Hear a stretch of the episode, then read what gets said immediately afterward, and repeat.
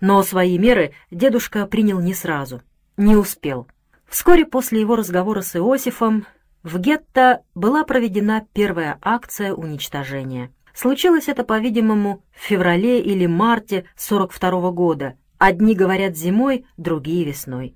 Скорее всего, я думаю, в конце февраля или в начале марта. За неделю или за две была объявлена реквизиция ломов, заступов и лопат, якобы для строительства дороги. О строительстве дороги слухи шли давно. Это, по-видимому, должна была быть ракадная дорога с севера на юг. Именно о ней дядя Иосиф говорил дедушке. Реквизиция никого не насторожила. К реквизициям давно привыкли. Собранный инструмент полицаи погрузили на машину и увезли, как потом оказалось, в лес, на бывшую веранду аптекаря Орла.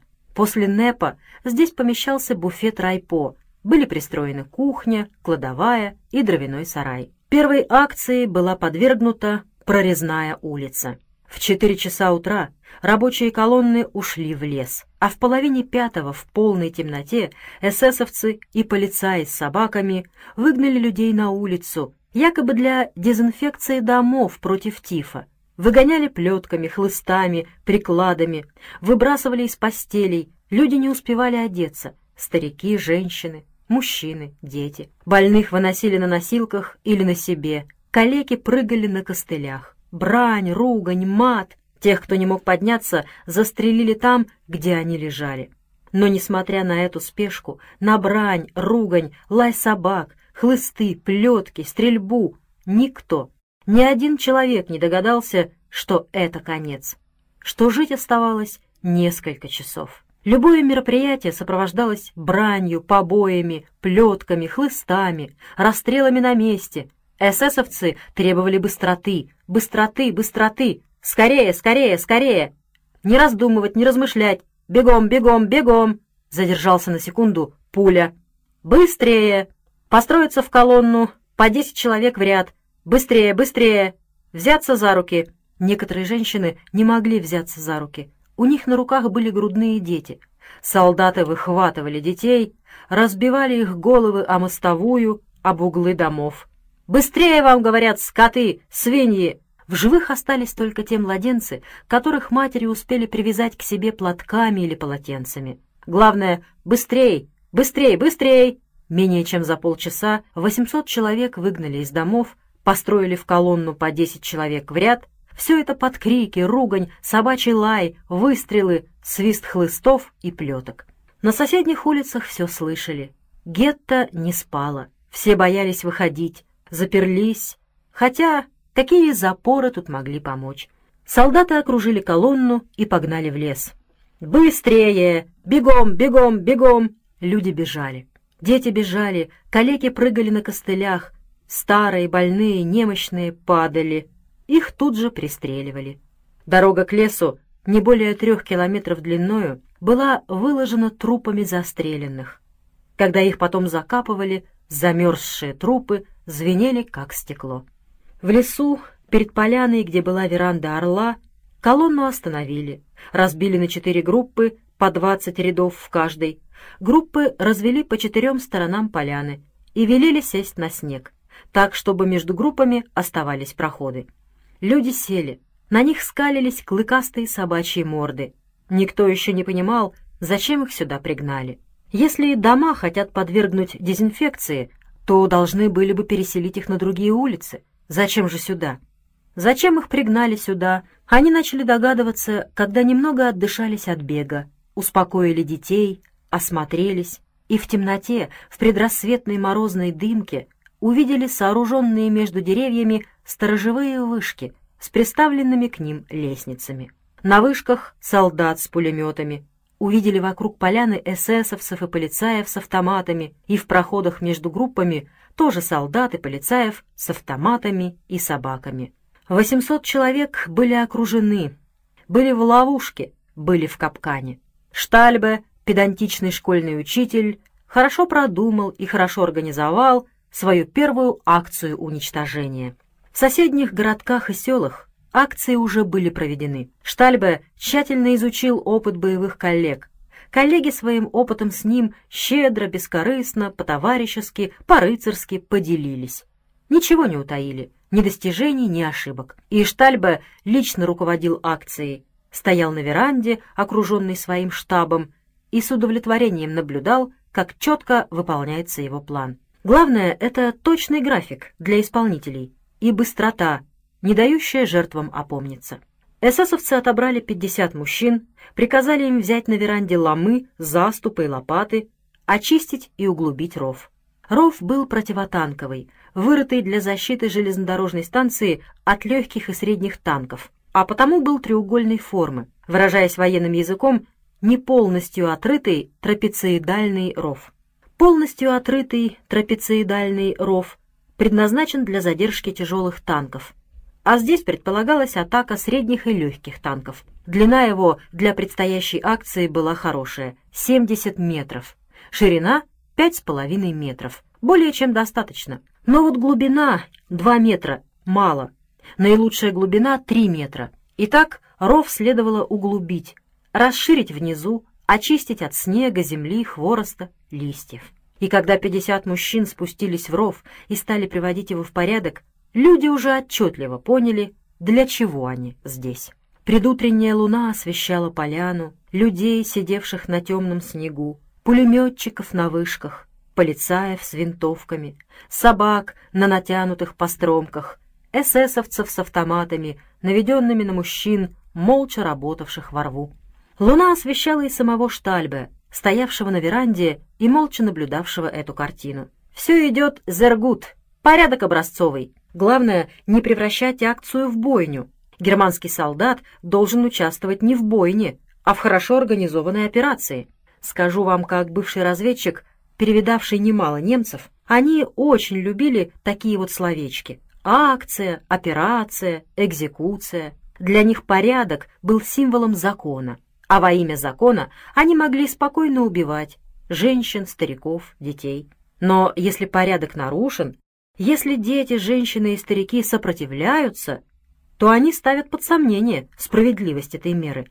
И Штальбе понимал, как важно добиться беспрекословного повиновения, добиться, чтобы люди безропотно легли в ров, легли с сознанием неотвратимости этой меры. Тем они сами подтвердят ее законность.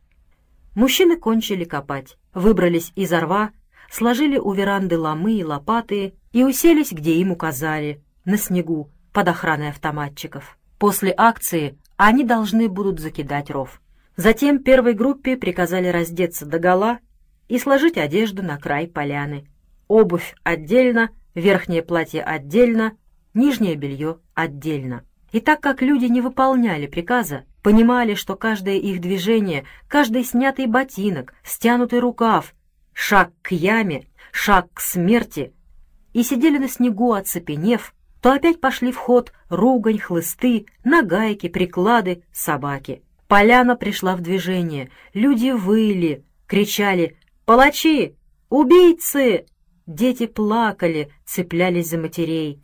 «Мамочка, не оставляй меня!» Вопли, стоны. И в ответ опять хлысты, нагайки, приклады, брань, собачий лай.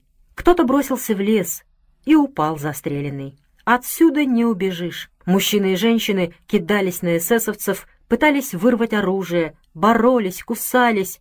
И тогда по приказу Штальбе эсэсовцы отступили в цепь автоматчиков, окружавших поляну. Цепь дала залп по толпе, толпа заметалась, с вышек застрочили пулеметы, поляна обогрелась кровью, и люди упали на землю и прижались к земле.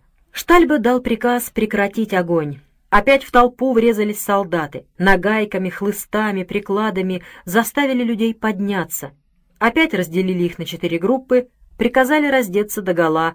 И опять «быстрей, быстрей, без задержки».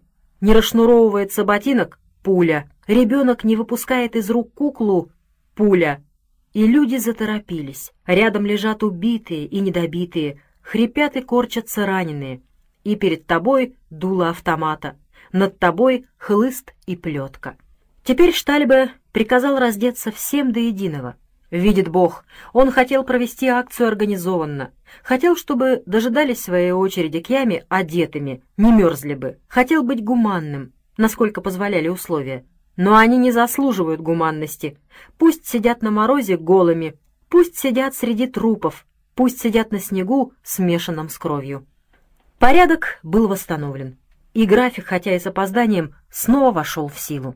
Однако с некоторыми коррективами.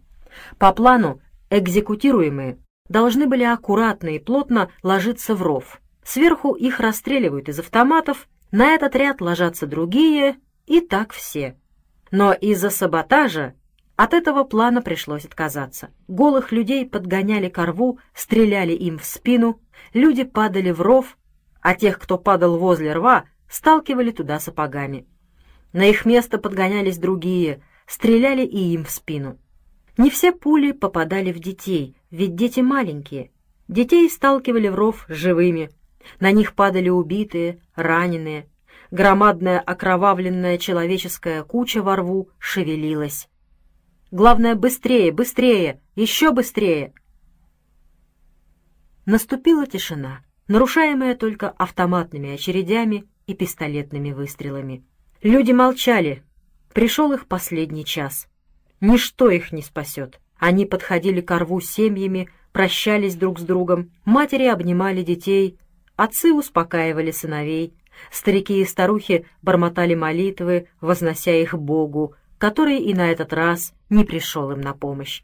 Это была не тишина оцепенения, это была тишина мужественного прощания с жизнью, презрение к смерти, презрение к убийцам. Только хлопали выстрелы, трещали автоматы, лаяли собаки, и с веранды в рупор раздавались команды штальбы. Часто я слышу разговоры. Ну как это, мол, так? Подходили, спускались в яму, ложились, ждали свою пулю. А что они могли делать? Бегать по поляне, как зайцы? Показать врагу свой страх? Животный страх? Нет, им была суждена смерть. Неизбежная, неотвратимая, и надо умереть достойно. Молчание было их достоинством. Когда все были расстреляны, пятидесяти мужчинам, исполнявшим роль могильщиков, приказали сбросить трупы в ров и закидать землей. Они взялись за лопаты, это были сильные мужчины, понимали, что их ждет. Терять им было нечего. Они обо всем сговорились, сидя на снегу, когда расстреливали их жен, детей и матерей. И вот, снова взяв в руки ломы и лопаты, они вдруг бросились на солдат, прорвали цепь, веранда защищала их от вышек. Они были вне досягаемости пулеметов и, прорвав цепь, кинулись в лес в рассыпную. Эсэсовцы с собаками, стреляя из автоматов и пистолетов, кинулись за ними. И все же некоторым удалось уйти. Двоих я видел после войны, лично встречался с ними. На их рассказах основывается кое-что из того, что вы от меня слышите. Но многих бежавших застрелили, трупы их остались в лесу. Эсэсовцам некогда было ими заниматься. Они вернулись на поляну и заставили полицаев закидать ров землей. И хотя потерь среди немцев не было, были легко раненые лопатами, искусанные и исцарапанные, и один тяжело раненый, ломом пробита голова — и все же Штальбе, как честный офицер, был вынужден указать в рапорте, что план экзекуции был нарушен сопротивлением экзекутируемых, и несколько человек были застрелены при попытке к бегству. Реляция выглядела не слишком победной, и никакой награды Штальбе и его помощники, вероятно, не получили. В гетто были слышны выстрелы, автоматные очереди. Поляна была всего в трех километрах. Но люди, работавшие в лесу, на другой стороне железной дороги, километрах в восьми, ничего не слышали. И когда поздно вечером вернулись в гетто, то не увидели не только своих родных и близких, но и своих домов. Выходы на прорезную улицу были огорожены колючей проволокой. Песчаная и госпитальная улицы и переулки между ними и были теперь гетто. Жило в них тысячи три. Менее чем за полгода было уничтожено расстреляно, погибло, умерло от голода и болезней около четырех тысяч человек. Дома на Прорезной вместе с жалким скарбом были проданы жителям окрестных деревень. К сожалению и стыду нашему нашлись охотники купить дома и имущество невинно загубленных. Одежду и белье расстрелянных привезли на швейную фабрику, обувь на обувную фабрику, рассортировали, починили и пустили в продажу через немецкий магазин. Разбирая эти вещи, работницы фабрик узнавали одежду и обувь своих родных и знакомых. Юденрату Штальбе предъявил счет в сумме 8 тысяч рублей за патроны и прочие расходы, понесенные властями во время акции. Так была проведена первая в нашем городе акция уничтожения. После нее многие повесились. Веревки еще не реквизировали. Повесились отцы и матери, у которых были уничтожены дети. Покончили с собой несколько семей, не желавших дожидаться, пока тоже сделают и с ними. Муж убивал жену и детей, потом кончал с собой. Или мать убивала своих детей, потом убивала себя. Вешалась. Повесился и дядя Лазарь. Не мог вынести этой жизни. Не хотел валить лес для немцев. Не хотел закапывать живых детей. Не хотел спускаться в яму. И вот нашел в себе мужество умереть. Повесился ночью в сарае. Дедушка вынул его из петли и похоронил на кладбище, рядом с бабушкой. Некоторые убежали в лес. За это эсэсовцы расстреляли их семьи, а у кого семей не было, расстреляли в бригаде, где они работали, каждого пятого, и ввели утренний аппель, перекличку. На первом же аппеле Штальба объявил, что в дальнейшем за побег будет расстреляна не только семья, но и все жители дома, где жил убежавший, и каждый третий в бригаде. «Не уходите к партизанам», — сказал Штальбе. «В лесу вы погибнете от холода и голода. Партизаны не принимают евреев бросают их в лесу на произвол судьбы. Честно работайте, и акции больше не будет. Акция была вызвана зимними затруднениями с доставкой продовольствия. Пришлось сократить численность гетто. Тяжелая мера, но идет война. Немецкие юноши погибают на фронте.